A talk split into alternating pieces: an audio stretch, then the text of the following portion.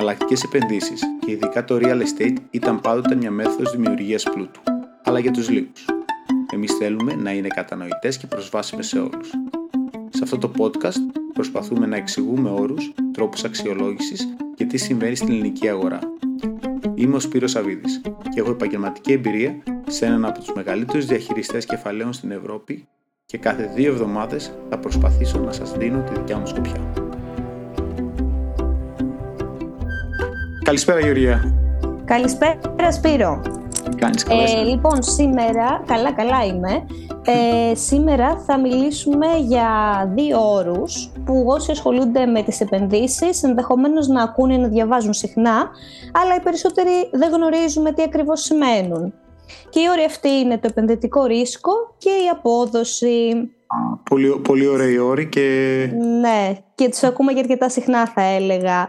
Ναι. Ε, επομένως, ξεκινώντας από τον πρώτο όρο, δηλαδή το επενδυτικό ρίσκο, θα ήθελες λίγο να μας αναλύσεις με απλά λόγια τι ακριβώς σημαίνει; Ναι, ε, εντάξει, φυσικά υπάρχουν πολλές ε, εντάξει, θεωρητικά έννοιες του επενδυτικού ρίσκου ε, και της απόδοσης. Εγώ θα πω έτσι όπως δηλαδή, τις, έχω, τις καταλαβαίνω εγώ Ναι. και έτσι όπως έχω δουλέψει εγώ τουλάχιστον στο επάγγελμά μου. Ε, επενδυτικό ρίσκο.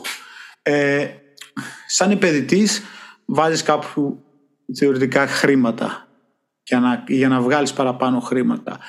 Επενδυτικό ρίσκο εν τέλει μπορεί να το δεις ποια είναι η πιθανότητα να χάσεις μέρος αυτών των χρημάτων, να μην βγάλεις τις αποδόσεις που περίμενες να βγάλεις και ποια η πιθανότητα που είναι σημαντικό να χάσεις όλα τα χρήματά σου. Δηλαδή είναι άλλο να χάσεις να μην βγάλεις τα χρήματα που περίμενες, αλλά να κρατήσεις το αρχικό σου κεφάλαιο, άλλο να χάσεις π.χ. λίγα χρήματα και άλλο π.χ. να χάσεις τα πάντα. Αλλά όλα αυτά μπαίνουν στο, στο επενδυτικό ρίσκο. Δηλαδή, γιατί εν τέλει αυτό που κάνεις είναι ε, βάζεις κάπου χρήματα χωρίς να είσαι σίγουρος ότι πόσα θα βγάλεις και αν θα βγάλεις και αν θα πάρεις πίσω το κεφάλαιο σου. Αυτή η έλλειψη σιγουριάς είναι εν τέλει το, και το επενδυτικό ρίσκο. Αλλά Μάλιστα. το, και το άλλο κομμάτι φυσικά που θα πρέπει να πούμε είναι το, το άλλο πλε- η πλευρά της εξίσωσης είναι την απόδοση. Εν τέλει. Μμμ, θα ήθελες να μας αναλύσεις λίγο την απόδοση; Η απόδοση εν τέλει είναι πόσα λεφτά θα βγάλεις για μια επένδυση που θα κάνεις. Θεωρητικά εντάξει, θετική απόδοση. Δηλαδή ε, για ε, μια περίοδο που εσύ ορίζεις, π.χ. μπορεί να είναι ένας μήνας, έξι μήνες, ένα χρόνος, δέκα χρόνια, περιμένεις να βγάλεις κάποια χρήματα, βάζοντας κάποια χρήματα. Εν τέλει, αυτό είναι σε γενική, μια γενική έννοια της απόδοσης. Αυτή η απόδοση χωρίζεται σε, σε, σε διάφορα κομμάτια. Μπορούμε δηλαδή τώρα ή σε κάποιο άλλη φορά να το συζητήσουμε, αλλά σε γενικό, σε γενικό πλαίσιο είναι για ένα χρονικό διάστημα βάζω κάποια χρήματα, τι λεφτά θα πάρω πίσω. Αυτή είναι η απόδοση, αλλά συνήθως να, το πω, να πω ότι η απόδοση τη μετράμε ποσοστιαία. Τη βλέπουμε ποσοστιαία πόσα λεφτά βγάζω για τα χρήματα που βάζω. Αν δηλαδή βάζω 100 και βγάλω 50, βγάζω 50% απόδοση έχω σε αυτό. Αλλά σε ποιο χρονικό διάστημα, γιατί είναι άλλο να βγάζεις 50% σε ένα χρόνο και άλλο να βγάζεις 50% σε 10 χρόνια. Γι' αυτό όταν βλέπουμε μια απόδοση είναι σημαντικό να βλέπουμε και το διάστημα, το χρονικό διάστημα που, που βλέπουμε αυτή την απόδοση. Δηλαδή να συγκρίνουμε όμοια διαστήματα. Είναι δηλαδή και αυτό ένα πολύ σημαντικό κομμάτι όταν κάνουμε συγκρίσεις. Μάλιστα. Πολύ χρήσιμη η ανάλυση σου. Ε, αλλά υπάρχει και κάτι άλλο που ακούμε συχνά και αυτό είναι ο όρος αντιστάθμιση ρίσκου απόδοσης. Ε, που ακούγεται λίγο πιο σύνθετο. Θα ήθελες να μας Ναι, εξηγήσεις ε, λίγο τι ακούγεται σημαίνει αυτό; σύνθετο. Δηλαδή είναι το, στα αγγλικά το λένε risk return trade- trade-off. Αλλά είναι, είναι αρκετά, να το πω, όχι απλό, ξεκάθαρο. Είναι γιατί είναι αυτό που παίρνεις γιατί ε, έβαλες σε ρίσκο τα χρήματά σου. Δηλαδή δεν υπάρχει ε, ξέρεις, ε, freelance λένε, δεν υπάρχει δηλαδή ξέρεις, ε, τζάμπα να πάρεις δηλαδή κάτι τζάμπα. Για να πάρεις απόδοση πρέπει να πάρεις ρίσκο. Έτσι, αυτό είναι δηλαδή εν τέλει. Και είναι πολύ σημαντικό αυτό που, που πρέπει να, να καταλάβεις. Δηλαδή όταν κάποιος, ο κόσμος γενικά να καταλάβει, όταν κάποιος έχει για κάτι απόδοση, βλέπει μια σημαντική απόδοση, θεωρητικά παίρνει ένα ρίσκο για αυτή την απόδοση. Δηλαδή αν κάποιος σου λέει αγοράζεις κάτι π.χ. με μια απόδοση 10% ή 20% σημαίνει υπάρχει ένα ρίσκο από πίσω. Ωραία. Άλλο ρίσκο υπάρχει αυτό και άλλο να παρεις κάτι θεωρητικά που έχει 5% όπως ένα ομόλογο ενός, ένα κρατικό ομόλογο που δεν έχει 5% τώρα λιγότερο έχει. Γιατί όχι, σε κάποιες χώρες έχει, σε κάποιες δεν έχει. Αλλά ναι. εκεί παίρνεις ένα ρίσκο. Ποιο είναι το ρίσκο, ότι το κράτος δεν θα σε πληρώσει.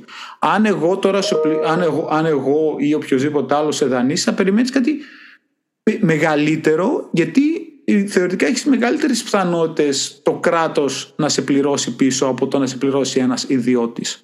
Αλλά είναι ένα πολύ σημαντικό κομμάτι, ε, ε, μια σημαντική έννοια του αυτό το, δηλαδή το, το risk, ε, risk return trade-off, δηλαδή, το, δηλαδή ότι πρέπει ναι. να, να, όταν ακούς αποδόσεις ψηλές, πρέπει να, πρέπει να μπορείς να καταλάβεις και το ρίσκο που παίρνεις. Και εκεί είναι και τώρα το, το σημαντικό κομμάτι ενός καλού επενδυτή είναι ακριβώς αυτή η λεπτομέρεια να μπορεί να καταλαβαίνει το ρίσκο που παίρνει για, για την απόδοση που έχει.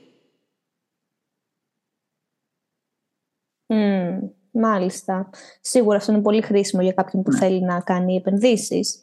Ε, τώρα, τι μπορεί να κάνει κάποιος για να βελτιώσει αυτή τη σχέση ναι, ε, απόδοσης; υπάρχουν εντάξει δύο, δύο πράγματα. Ε, η διασπορά που είναι και το, το, το θεωρητικά το πιο εύκολο.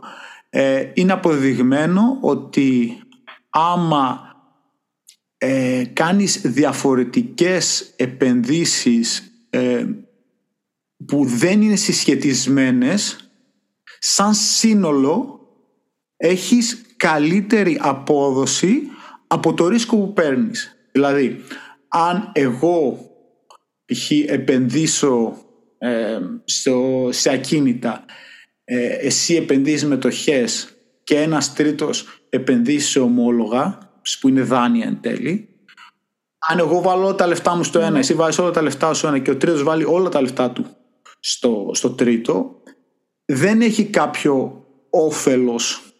Αν όμως και οι τρεις βάλουμε στο ένα τρίτο, ένα τρίτο, ένα τρίτο, έχουμε μια διασπορά που αυτό σημαίνει ότι ότι, για, ότι έχουμε αποδόσεις, οι συνολικές αποδόσεις και των τριών αποδο, των επενδύσεων μας φέρουν μια, μια απόδοση που είναι χαμηλότερη από το ρίσκο που παίρνει. Και γιατί, τι, γιατί σημαίνει αυτό, γιατί, γιατί βάση δηλαδή της αγοράς είναι ότι όταν καταρχάς και τα τρία δεν μπορούν να πάνε πάρα πολύ άσχημα ταυτόχρονα. Δηλαδή ένα mm πράγμα είναι αυτό. είναι ότι ε, όταν το ένα πάει καλά, το άλλο πάει κακά, να το πω έτσι. Άρα υπάρχει μια, μια ισοσάσπιση του ρίσκου. Δηλαδή και είναι ένα, ένα, μια σημαντική έννοια. Ε, αυτό που λέτε είναι η διασπορά ή diversification στα αγγλικά. Το δεύτερο είναι ότι πρέπει να καταλαβαίνεις ε, τι ρίσκο παίρνεις και αν εσύ είσαι σε καλύτερη θέση να διαχειριστείς αυτό το ρίσκο από κάποιον άλλον. Δηλαδή, ε, αγορά, ε, θέλω να επενδύσω κάπου και εγώ είμαι Έλληνας, το πω έτσι. Ο άλλος είναι ξένος. Ο άλλος βλέπει την Ελλάδα και θεωρεί ότι ε, υπάρχει κάποιο ρίσκο, αλφα ρίσκο. Ε, γι' αυτό ζητάει υψηλές αποδόσεις. Εσύ π.χ. που είσαι Έλληνας μπορεί να ξέρεις ότι αυτό το ρίσκο δεν είναι ρεαλιστικό, είναι πολύ υψηλό. Έχεις καλύτερη πληροφόρηση σε σχέση με αυτό. Δηλαδή ξέρεις, επειδή ξέρεις να σου πω την αγορά, ότι αποκλείεται π.χ. να χρεοκοπήσει. Ο άλλος δεν το, δεν το, θεωρεί, ε, δεν το θεωρεί ότι είναι απίθανο, εσύ μπορεί να έχεις καλύτερη πληροφόρηση από τον άλλον. Άρα αυτό σου δίνει σε καλύτερο καλύτερη δυνατότητα να διαχειριστείς. Έχεις λιγότερο ρίσκο εσύ, γιατί θεωρείς ότι υπάρχει λιγότερο ρίσκο, αλλά παίρνεις την ίδια απόδοση. Άρα η γνώση του τι συμβαίνει σε βοηθάει να, έχεις, ε, να διαχειρίσεις καλύτερα το, την απόδοση που έχεις σχέση με το ρίσκο που έχεις. Mm, πολύ χρήσιμο και αυτό να το γνωρίζει κάποιος που θέλει να επενδύσει. Ε, τώρα σε επίπεδο Ελλάδας, τι σημαίνουν όλα αυτά για τις επενδύσεις σε ε, Εντάξει, ε, αυτά, αυτά που λέμε είναι, είναι σημαντικές και πολύ ε, και έννοιες που χρησιμοποιούνται σε όλο τον οικονομικό κλάδο. Τώρα συγκεκριμένα και για να το πω, ε, να πω κάτι χρήσιμο και πρακτικό είναι ότι ο κόσμος ε, καλό είναι να καταλαβαίνει ότι αυτό που είπα στην αρχή ότι αν παίρνει κάτι και έχει καλή απόδοση παίρνει και ένα ρίσκο μαζί του. Δηλαδή, να πω ένα παράδειγμα. Παίρνει ο άλλος ε, μια, ένα ισόγειο για να τον νοικιάσει. Ωραία. Το παίρνει σε καλή τιμή γιατί έχει τώρα μέσα ένα νίκη π.χ. δεν ξέρω, 400 ευρώ που του δίνει μια απόδοση π.χ. 7% παράδειγμα τους χάρη. Ενώ ένα αντίστοιχο διαμέρισμα του δίνει μια απόδοση 5%.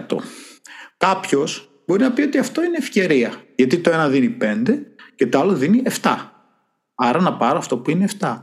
Αυτό που πρέπει να καταλάβει όμως είναι ότι με το 7 που παίρνει απόδοση παίρνει και το αντίστοιχο ρίσκο μαζί.